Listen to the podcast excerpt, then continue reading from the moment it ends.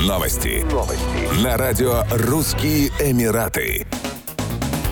Экспортеры Ставрополья расширили географию поставок в две тысячи двадцать втором году. Баранину впервые отправили в Объединенные Арабские Эмираты. Мясо птицы и подсолнечное масло регион экспортировал в две тысячи двадцать втором году в Катар, курятину в Бахрейн, подсолнечное масло в Ливан. Кроме того, экспортеры Ставрополья значительно расширили поставки в страны Африки. Странами-импортерами стали Мозамбик, Кения, Ангола, Конго, Габон, Гана, Экваториальная Гвинея. Географическое положение Ставропольского края таково, что можно развивать все возможности. Возможные логистические маршруты экспорта. Так, в Саудовскую Аравию, Африку, Объединенные Арабские Эмираты продукция из Ставропольского края отправляется на самолетах. Крупнейшими импортерами продукции производителей Ставрополья остаются Саудовская Аравия, Китай и Объединенные Арабские Эмираты. Объем экспорта продукции переработки за семь месяцев превысил двести восемьдесят миллионов долларов, на шестьдесят два процента превысив аналогичный показатель прошлого года. Это стало возможным благодаря увеличению объемов производства и насыщению продукции внутреннего рынка и при поддержке регионального проекта «Экспорт продукции АПК», национального проекта «Экспорт и международная кооперация».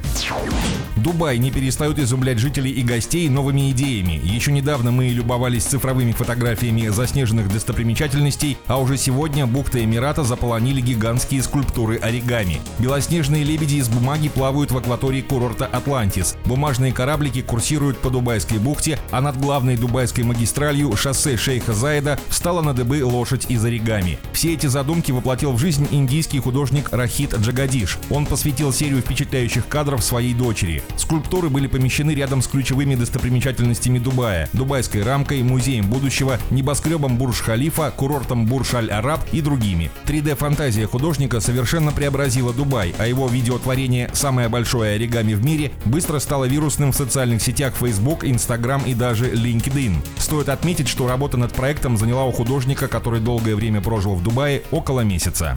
Еще больше новостей читайте на сайте Russian Emirates точка ком.